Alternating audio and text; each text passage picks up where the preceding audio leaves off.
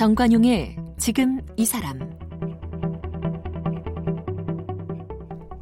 여러분 안녕하십니까 정관용입니다. 마흔이 넘어서 등단한 이후에 내놓는 소설마다 연달아 히트를 치고 있는 우리 시대 이야기꾼이 있죠. 바로 정유정 작가입니다.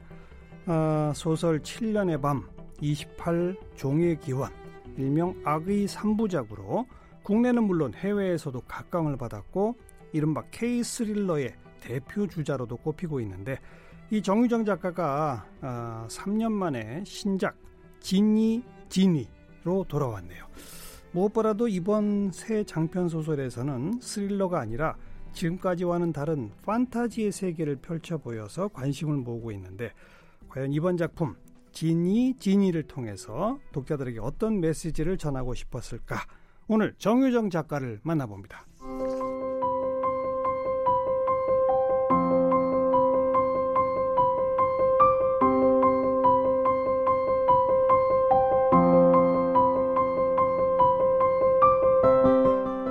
정유정 작가는 대학에서 간호학을 전공했는데요. 대학 시절에는 국문과 친구들의 소설 숙제를 대신 써주면서 창작에 대한 갈증을 달랬고요.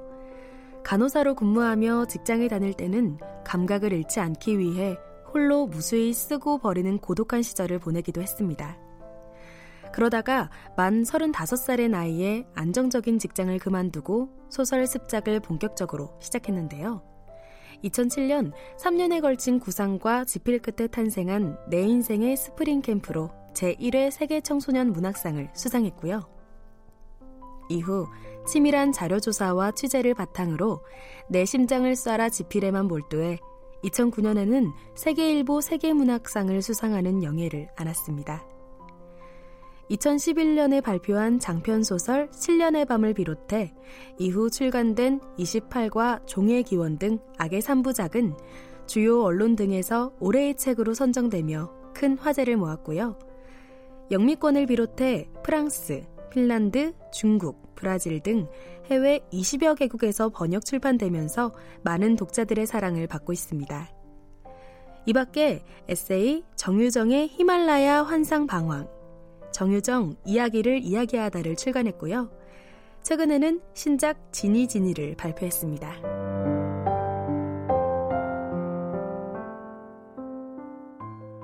네, 3년 만에 신작을 들고 나오신 정유정 작가 함께 만납니다. 어서 오십시오. 안녕하세요. 고생하셨습니다. 네, 감사합니다. 어, 보노보라는 종이 있죠. 네. 침팬지랑 가까워요? 네, 가깝습니다. 좀 소개해 주세요. 보노보가 아, 어떤? 보노보는 침팬지 3종 세트라고 흔히 말을 하는데요. 인, 그러니까 600만 년 전에 인간이 분화를 하고 유인원 계열에서요.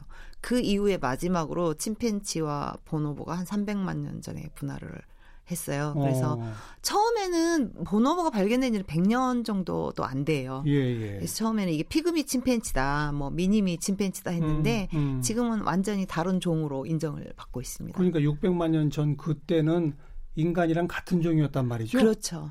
인간이랑 어. 600만 년 전에는 같은 종이었다가 예. 이 원형에 가장 가까운 현재 음. 이 600만 년 전은 원형에 가장 가까운 종이 보노보라고 해요. 아, 그럼 네. 인간하고 유전자가 아주 일치하는 게 많아요? 네, 98.7%가 오. 일치합니다. 똑똑해요. 아, 똑똑하죠. 침팬지보다 똑똑해요. 아, 똑똑한 분야가 달라요. 어. 침팬지는 굉장히 정치적인 종이거든요. 예. 그래서 그 곤모 술수라든가 어. 예, 사회적인 사회적으로 어떤 전술 전략 이런 데 굉장히 영리하고요. 암기력도 엄청 뛰어나요. 네. 근데 이제 보노보 같은 경우는 공감 능력이 뛰어나요. EQ라고 하잖아요, 흔히. 감성? 네, 감성 공감, 지수? 예, 감성 지수가 뛰어나서 어. 인간이 인간이나 다른 종들의 표정을 보고 음. 무슨 생각을 하고 있다? 이거를 짐작을 한다 그래요. 상황을 보고도. 이야. 그래서 인간에 거의 가깝게 예, 예. 예, 공감 능력은 그 전체 이 모든 종을 합해서 인간이 가장 뛰어나다고 하는데 네. 거기에 가장 버금하는 종이 보노보라고 합니다. 소통할 수 있어요, 그러면. 네, 소통 가능. 인간하고. 네, 어. 굉장히 영리합니다. 멸종 위기종이라면서요. 네네, 그 콩고강 남쪽에 한 5천 마리 정도 살아 있다 그래요. 음. 그리고 어 세계 이제 동물원 동물원에 한 100마리도 안 된다 그러는데 아시아 쪽에서는 일본밖에 없어요. 네. 네, 이번 소설 쓰시면서 보노보 동물원 가보셨어요? 네 가봤죠. 어디 어디 가보셨어요? 아, 일본 그 교토 영장류 센터와 쿠마모토 보노보 생추리 그리고 베를린 동물원 갔었습니다. 독일 베를린 동물원까지? 네네. 어. 그 멀리까지는 또 왜 가셨어요? 일, 일본만 가시면 되지. 아, 일본 그 보노보 생추리에서 이제 카노 교수님이라고 거기 주임 교수님이 이제 우리를 데리고 보노보 실험이라든가 우리 하는 실험하고는 좀 달라요. 인간을 위한 실험이 아니고 음. 보노보 자체를 연구하는 그런 센터인데요. 거기에서 아이들이 실험을 하면서 그 상으로 이제 실험에서 문제를 맞추면 네네. 뭐 바나나 이런 맛있는 걸 주니까 애들이 비만하대요. 그래서 어, 볼로보 보노보 고유의 어떤 몸 몸하고는 조금 거리가 있, 있다고 하더라고요. 그, 약간 저 뚱뚱해서. 다큐멘터리 같은 데서 본 것 같아요. 네네. 어. 그래서 어 본래 야성 야생의 그 음. 모습에 그래도 가장 흡사한 아이들이 살고 있는 곳이 베를린 동물원이니까 한번 아. 가봐라. 그런데 아, 그거 하나 보자고 갈까 했는데 갔습니다. 네, 네. 아마 우리 청취자분들이 네. 그 아니 저 7년의 밤28 종의 기원 그 스릴러 3부작 악의 3부작 쓰셨던 분 얘기하는데 웬 원숭이 보노보 얘기를 이렇게 하고 있나 네. 의아해 하실 것 같아요. 네네. 이 소설책 제목이 진이. 진이 그다음에 진. 진이 네. 진이는 이진이라는 사육사 사람이고 네. 진이는 보노보. 진이가 보노보죠. 네. 그렇습니다. 어, 이 소설에 왜 보노보를 주인공으로 삼으신 거예요? 이 이야기를 하자면 굉장히 복잡한데요. 아, 보노보를 주인공이라기보다는 보노보의 몸속에 들어있는 인간과 보노보 두 사람, 두 영혼이 주인공인 것이죠. 그래서 음. 바로 그 제목이 대목이, 진이 진이. 바로 그 대목이 여태까지 이런 소설 한 번도 안 쓰셨잖아요. 네 판타지는 처음입니다. 인간의 영혼이 보노보 속으로 들어가요. 네, 그리고 그 보노보의 신체 속에 두 영혼이 서로 왔다 갔다 해요. 네, 그죠? 네. 이게 뭐예요? 처음에 시작은 어, 제가 원래는 이 소설을 쓰려고 했던 게 아니고요. 다른 소설을 쓰고 음. 있었어요. 그 소설을 쓰기 위해서 자료 조사를 막 이렇게 하는데 뭐 해양학, 지질학 막 이런 공부를 하다 보니까 마지막 남은 게 양자 물리학이었는데요. 이 보니까 신경질이 나는 거예요. 이게 인간의 언어로 분명히 쓰여 있는데 한국말로. 못, 못 알아, 못 예. 우주의 언어죠, 이게. 읽어도 읽어도 무슨 뭐, 뜻인지. 예, 당연히. 음. 그래서 어 그래 그러다가 그 책 안에서 인용된 문장이 하나 있었어요. 예. 시간의 어느 순간에는 아무것도 존재하지 않는다라는 그런 시간의 어떤 순간에는 아무것도, 아무것도 존재하지 존재하지 않는다. 네. 양자 물리학에서 예, 그 어. 버틀란트 러셀의 예. 이제 문장을 가져다가 인용을 했는데 음. 그 문장을 보는 순간에 이제 아무것도 존재하지 않는 시간은 죽음의 순간일 거라는 생각이 들었고 네. 그 순간에 이제 제 상상 속으로 불려온 게 이제 29년 전에 엄마가 돌아가실 때 어. 제가 중환자실 간호사일 때 아 본인이 간호사일 때그 예, 예. 제가 병원에 오셔서 그 병원에서 돌아가셨어요. 아, 그래요? 3년 거기 계시다가 마지막에 이제 일반 병실에서 중환자실로 내려오신 거죠. 예. 근데 그 당시에 내려오셨을 때 그 전에도 내려오셨지만 그 당시에 내려오셨을 때는 어떤 반사 반응조차도 없이 음. 그냥 심장 리듬만 있는 그런 상태였어요. 조영정 작가가 그 중환자실 간호사일 때예요. 예, 그렇죠. 야 기부하네요. 제가 이제 25살 때인데요. 어. 그래서 어, 심장만 뛰고 있으니까 주치의가 아, 이번에는 좀 어려울 것 같다. 음. 그래서 어, 뭐 이렇게 이제 어떤 순간이 오면 그때 이제 연명 처치를 할 것인가를 묻더라고요. 그래서 이미 3년을 고생하셨기 때문에 안 하겠다 그랬어요. 네. 그래서 이제 금방 어떤 순간이 올 것 같았는데 제가 엄마 옆에 이제 앉아서 그러니까 지키고 있었죠. 음. 가족들은 다 대기실에 있고. 그렇죠. 예. 근데 사흘이 갔어요. 그 상태로. 어. 저는 의자에 앉아서 사흘 동안 엄마의 모습을 지켜보면서 대체 엄마 어- 지금 어디에 있냐고 예. 자꾸 혼자 그렇게 물었던 것 같아요. 예. 엄마의 영혼이 이렇게 반사 반응조차도 없는데 살아 있잖아요. 음. 그러니까 엄마의 영혼은 어디 있을까? 그 당시에 그런 생각을 했던 것 같아요. 그래서 그 문장을 본 새벽에 어, 그런 생각이 들었어요. 엄마를 생각하다가 아 만약 내가 그런 순간에 있다면 음. 나는 내 영혼은 어디로 어디에 있을까? 아, 어디로 갈까 생각해 보니까 어, 만약에 신이 너를 어디 원하는데 보내줄게. 예. 뭐 이러면 제가 가고 싶었던 곳은 한 600만 년 전에 그러니까 인간과 이 저기가 갈라지기 이전에 태고의 땅으로 가보고 싶다는 생각이 들었어요. 우리 대체 조상들은 어떻게 생겼고 어떻게 생겼길래 인간이 여기까지 오게 되었는가 이야. 그런 생각을 갑자기 그런 생각이 떠올랐어요? 예, 그런 생각이 600만 년 전으로 가보고 싶다? 예, 이야. 600만 년 전에 태고의 땅에 가서 그 당시에는 인간이 굉장히 하찮은 그러니까 이 하찮은 종이었다 그래요. 정확히 말하면 그때는 현생 인류가 아니죠. 그렇죠. 그러니까 그죠? 예, 완전 어. 원형이죠. 네. 거기에서 갈라졌으니까. 근데 거기에서 갈라진 우리가 어, 지구를 정복하 이게 지구의 포식자가 되 이렇게, 이렇게. 출세를 할 때까지 음. 무슨 일이 과연 있었을까? 막 그런 생각을 하다 보니까 그 태고의 땅에서 어떤 존재를 데려오고 현생에 있는 주인공을 내세워서 음. 어, 죽음 앞에 선 예, 사흘간의 어떤 치열한 이야기를 한번 예. 그려보고 싶다는 생각이 들었었어요. 예, 그래서 예. 항상 제가 소설을 보면 어, 예, 이런 이야기 줄거리 쓰고 개요 쓰는데 보통 한 달 정도가 걸리는데 네. 그냥 그날 저녁에 그 줄거리 쓰고 주인공 뭐 누구를 등장시켜야지 쓰고 음. 제목도 정해버리고 뭐 그런 희한한 일이 일어났었어요.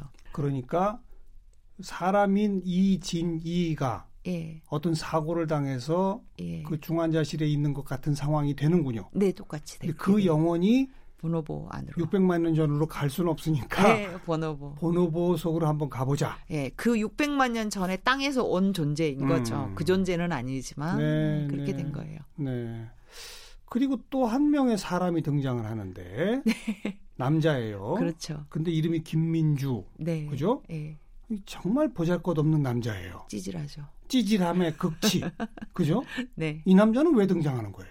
아, 이 남자 제가 이제 이 소설을 통해서 하고 싶었던 이야기가 음. 이 죽음 앞에 선 인간의 한 인간의 어떤 선택 그리고 생, 생애 가장 치열했던 사흘에 대한 이야기를 쓰면서 동시에 삶의 의미가 무엇인지 죽음의 의미가 무엇인지 예. 또 생명의 의미가 무엇인지를 짚어보고 싶었는데요. 예. 이세 등장 인물이 보노보와 여주인공과 남주인공의 등장 인물들이 이 각각의 인물을 가지고 있어요. 음. 그래서 여자 주인공인 진이는 죽음의 의미가 무엇인지를 보여주는 그런 인물이고요. 이 민주는 삶의 의미가 무엇인지 네. 예, 그걸 보여주는 인물인데 가장 변화의 폭이 커요. 음. 살고 싶어 하지 않았던 찌질한 인간이 삶의 의미를 이 여주인공 이진이를 통해서 아. 찾게 되는. 성장 소설이죠. 예. 보노보는 대체 생명체란 무엇이냐, 너희 음. 인간만 생명체냐, 음. 생명체에 대한 어떤 의미를 묻는 역할을 하고 있어요. 네. 네, 원래부터 이 좀 생태주의 이런 데 관심이 많으셨어요? 네 관심이 많습니다. 그래요? 예, 28에서도 개를 이제 개를 화자로 등장시켜서 맞아요. 이렇게 했고요. 어. 예, 등 관심이 많아요. 간호사 시절에 중환자실에서 음. 좀그 세계관이 좀 바뀌었다고 할까요? 어떻게 해요? 어, 그 전에는 어떤 인, 당연히 인간 중심적이고 인본주의적인 그런 세계관을 갖고 있다가 중환자실에서 많은 환자들이 죽고 또 죽음 앞에 그 서 있는 사람들의 이런 모습, 다양한 모습들을 보면서 네. 인간이 이 세상의 중심이 아니고 인간이 음. 이 세상에 살아있는 모든 생명체들 중에 하나의 종 이다라는 그런 자연주의적인 세계관을 갖게 되면서 이 세상의 많은 생명체 가운데 하나일 뿐이다. 예, 가장 인간은? 다수인 하나이다. 네. 그렇게 생각을 하게 된 거예요. 네. 그래서 네. 이제 근데도 불구하고 인간에 의해서 도구화되고 인간에 의해서 그렇게 되는 다른 생명체에 대해서 음. 관심을 갖게 된 네. 거죠. 50억 년 전부터 지구상에 존재한 그 수없이 많은 생명체 생물들. 가운데 네, 자신을 위해 예, 다른 무수한 생명체를 아예 희생시키는. 멸종을 시키고 네, 이 지구 자체를 변화시키는 네, 유일한 종이 인간 아닙니까? 네, 그렇죠. 그러니까 지구의 시각에서 보면 어디서 이런 게 생겨나가지고 지구의 시각에서 보면 사피엔스가 아니라 사이코패스인 거죠. 거기까지는 안 가신 거죠 이번 소설에서는 안 갔습니다. 예, 아. 전혀 피 냄새가 안 납니다. 그냥 어, 죽음 네, 그리고 생명 네, 그리고 삶 네, 이것의 의미를 한번 짚어보는. 짚어보자. 네, 음. 그런데 역시 정유정은 정유정이더라고요 보니까. 그래요. 제가 이 소설을 쭉 좀 봤는데 네, 정말 그 3일의 이야기 아닙니까? 네, 뭐 7년의 밤도 그렇고 뭐 대부분 지금까지 쓰신 소설들이 예. 아주 짧은 어떤 시간의 흐름 속에 모든 걸 농축해 녹여내는 네, 그런 박진감 넘치는 스피디한 필체 이런 것들이 있잖아요. 네, 이 소설도 그건 그대로 있더라고요. 네. 굉장히 그게 제가 이제 등단한 지가 이제 딱 10년 됐는데요. 음.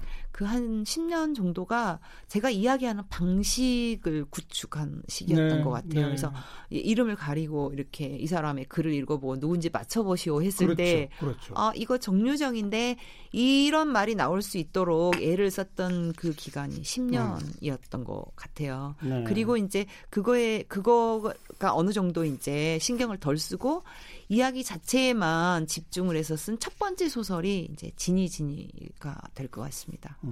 그럼 이제 이 소설 얘기를 좀 정리하면서 세 주인공이 하나씩 얘기한다고 했어요. 네. 어, 여자 주인공 이진이는 죽음에 대해서 말한다. 네. 말해보세요. 이진이가 죽음에 대해서 뭐라고 말합니까?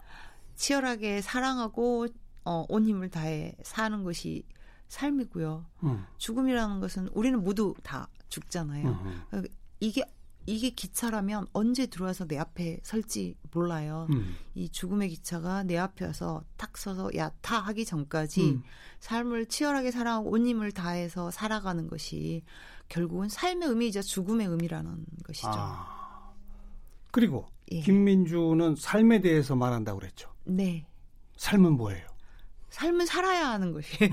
살아야 하는 것. 네. 음. 살아야 하는 그러니까 같이 살자고 얘기하는 거죠. 같이 함께 살자고 살자. 말하는 것. 네. 예. 그리고 죽음의 기차가 내 앞에 딱 올 때까지 치열하게 살아야만 하는 것. 예, 치열하게 사랑하고 자기 삶을 음. 자기 삶을 사랑하고 온 힘을 다해서 살아내는 것이 어, 그것이 삶의 의미이자 죽음의 의미라는 아. 것이죠. 이 김민주는 자기 삶을 전혀 사랑하지 않는 인간처럼 보이는데 네, 그렇죠. 자기 삶을 사랑하게 됩니까? 어, 사랑까지는 모르겠는데 예, 치열하게 이렇게 일단 살아가게 됩니다. 음, 예. 음. 살아야 자기 삶도 알겠습니다. 사랑할 수 있고. 그리고 그 보노보가 네. 생명에 대해 말한다고요. 네. 뭐라고 말합니까? 내 입장이 돼보라는 거죠. 니네들 아. 인간도. 너희들도 내 입장이 하면 돼봐라. 예. 그래서 음. 진이가 진이의 입장이 됩니다. 음, 네. 네. 더 이상은 안 물어볼게요. 네, 일종의 스포일러가. 되고. 말 스스로, 스스로 언급하신 것처럼 이제 등단한 지 10년인데 그 네. 사이에 10년 되신 작가 치고는 너무나 많은 팬과 주목과 화제를 불러일으킨 그런 작가 아니세요? 스스로 생각하면 대견하시죠? 잘 모르겠습니다. 이게 대견하다기보다도 가끔 좀 안 믿길 때가 있어요. 굉장히 좋아해 주시는 독자분들도 음. 책 기다렸다가 사주시는 분들 보면은 어, 안 믿길 때가 있죠. 음. 어, 이게 정말 사실일까? Really? 뭐 내 인생의 스프링 캠프, 내 심장을 쏴라 이런 작품들도 있습니다만 뭐니 네. 뭐니 해도 정유정 작가를 사람들에게 각인시킨 거는 7년의 밤부터 아니겠습니까? 네, 그렇죠. 그죠? 예. 그리고 28 종의기용까지 네. 이거는 7년의 밤 쓰시기 시작할 때부터 머릿속에 다 있던 거예요? 그건 아니고요. 그건 아니에요? 예, 어. 어떻게 쓰다 보니까 계속해서 다음 주제를 먼저 그러니까 책 원고 끝내자마자 아 다음 거 이거 써야지 이렇게 이렇게 와서 쓴 아, 것들이 아. 이것들이고요. 7년의 밤딱 끝나니까 아 28이 떠올랐고 네, 사건이 어. 그때 구제역이 터지면서 어허. 예, 아 이걸 가지고 이야기를 써봐야 되겠다. 그때도 어떤 생명, 공존, 음. 공감 이런 주제로 썼던 것이고요. 네. 20발 끝내면서 이제 바로 아 내가 지금까지는 어떤 악인을 3인칭 시점에서 객관적으로 바라봤지만 한번 내 자신이 악인이 돼서 이야기를 악인의 내면을 한번 보여줘 봐야겠다 예, 그런 생각이 예. 들어서 어 7년의 밤부터 종의 기용까지는 거의 뭐 달려오다시피 그랬죠. 예, 한 거죠. 어, 대학 시절에서부터 국문과 친구들의 소설 숙제를 대신 써줬어요. 네. 이거 리얼입니까? 네, 리얼입니다. 간호학과 다니는 친구가 국문과 다니는 친구가 소설 숙제를 대신해줘요. 예, 그 레퍼트로 내면은 뭐 반드시 글을 쓰는 어떤 재능이 있어서 국문과를 가는 건 아니거든요. 아, 수능 점수에 밀려가지고 가는 경우도 있거든요. 근데 그 친구들이 예, 간호학과 다니는 친구인데 글 잘 쓴다는 생각 그렇게 다 알고 있으니까 부탁하는 걸 거 아니에요. 예, 고등학교 동창이니까. 고등학교 때 그러면 뭐신저 뭐, 뭐 문예반 이런 거 했어요? 저 문예반은 안 했는데요. 그 학교 교지 이런 거 음. 만들면은 제 글이 제일 앞에 실리고 그랬어요. 그랬어요. 네, 문해반은 어. 제가 그런 어떤 이 동아리 이런 걸 안 좋아해 가지고요. 아. 한 번도 해본 적이 없어요. 근데 그냥 글은 쓰는 건 좋아했고. 예, 글 쓰는 건 좋아했는데 학교에서 뭐 이렇게 뭐 교지 낼 거 이제 이렇게 대회를 하잖아요. 거기 네. 실을 거 그런 거 하면 어떻게 선생님들 눈에 띄어 가지고 음. 제일 앞에 실리고 그랬던. 그때는 뭐 수필을 쓴 거예요? 뭘 쓴 거예요? 되게 산문이죠. 산문. 예. 음. 근데 왜 국문과 안 갔어요? 엄마가 반대하셨어요. 공과가 나와서 먹고 살기 힘드니까 음. 그 당시에는 또 얼른 취직해서 자기 인생에서 자기 몫을 하는 게 가장 중요한 거고 또 제가 맞딸이고 네. 네, 그러다 보니까 음, 간호대학을 가게 됐어요. 100% 취업 일단 되는 네, 간호학과 그렇죠. 가서 네. 졸업하고 네. 바로 간호사로 5년. 네. 그리고 5년도 또 중환자실에 오래 계셨더라고요. 예, 응급실하고 중환자실에. 아이고. 되게 병원에서 미움 받으면 그 코스 밟아요. 왜 미움 받으셨어요? 모르겠어요. 응급실 중환자실 5년 계시다가 네. 건강보험 심사평가원에서 심사직으로 9년간. 네, 그렇습니다. 여기는 또 어떻게 옮기시게 된 거예요? 엄마 돌아가시고 나니까 아. 병원에서 아. 그 중환자실 너무 트라우마가 커가지고 근무를 음. 못 하겠더라고요. 음. 그래서 심사평가원 시험 봐서 이제 간 거죠. 네, 완전 전직이군요, 그건 네. 그러니까. 네. 근데 그 사이에도 글 쓰셨어요? 안 써, 안 쓰고요. 습작은 했어요.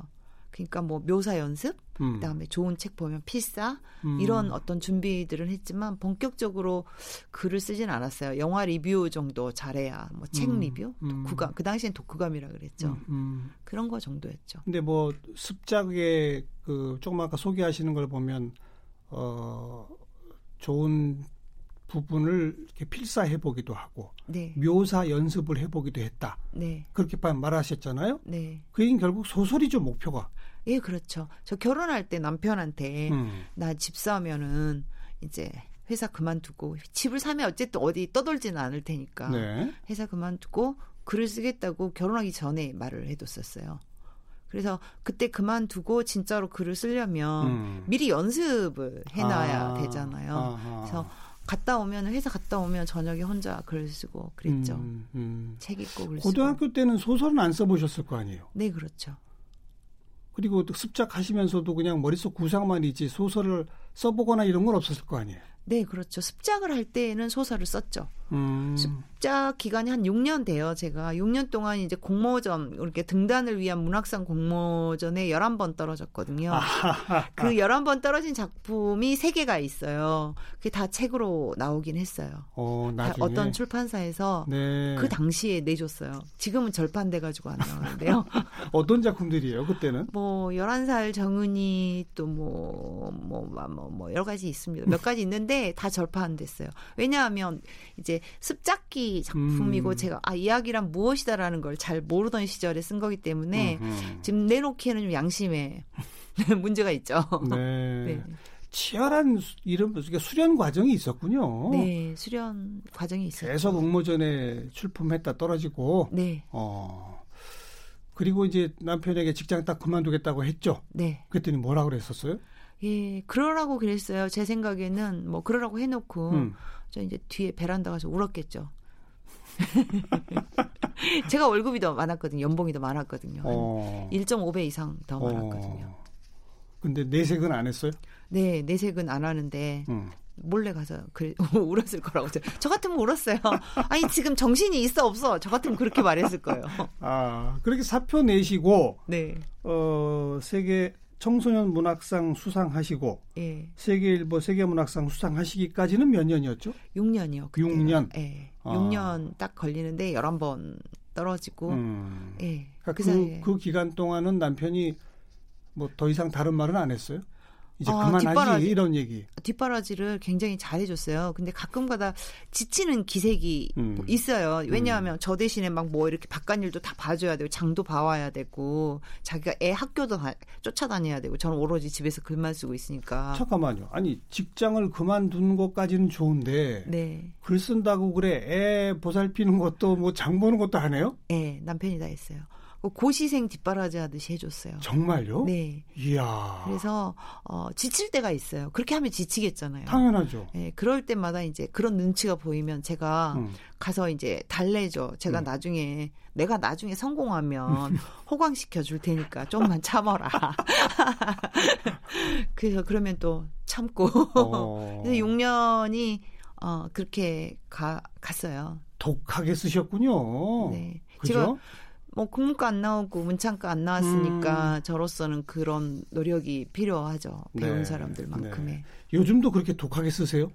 일단 작품에 들어가면? 네, 작품에 들어가면 음. 일정 그 규칙이 있어요. 저 어, 나름대로. 어떤 규칙을 가지고 계세요? 저는 새벽 3시에 일어나요. 어. 새벽 3시에 일어나면 오후 5시까지 책상 앞에 앉아 있고요. 어. 5시 되면 이제 일어나서 운동하러 3시간 정도 운동해요. 어. 나이가 들수록 운동을 안 하면 체력이 떨어져요. 체력이 있어야 글도 써진대요. 예. 어. 그러니까 2시간 운동하면 다음 날 그 1시간 덜한 만큼 피곤해요. 네. 그 전날 3시간을 딱빡 이렇게 맞춰 가지고 하면 다음 날 조금 가뿐하거든요. 음. 그래서 이렇게 운동을 갔다 오면 9시나 돼요. 네. 그러면 또 이제 씻고 또 자요. 어. 그리고 또 새벽 3시에 일어나고 그 생활을 글쓰러 들어가면 계속해요. 밖에 안 나오고. 그냥 혼자 사시는군요. 네.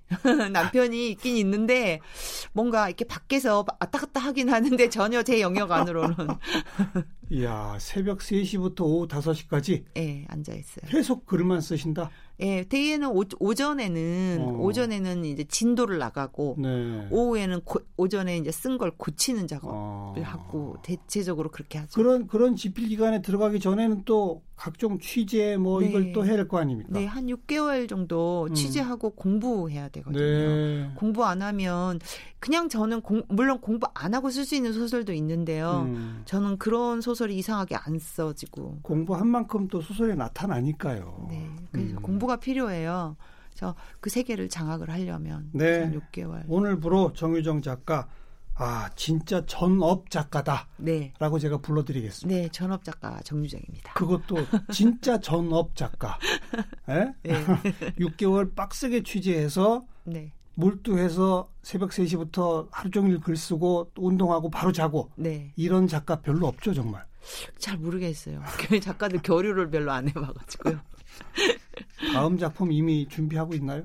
네, 어느 정도 지금 머릿속에서는 음. 생각하고 있는데 이제 책상 이게 프로모션 일 이제 책 신간 신간 나온 거 이거 홍보하는 이제 이 기간이 끝나면 돌아가서 좀 그것을 살펴봐야 할 것 같아요. 음. 이걸 이제 과연 쓸 수 있는지. 대략 소재나 주제 정도만.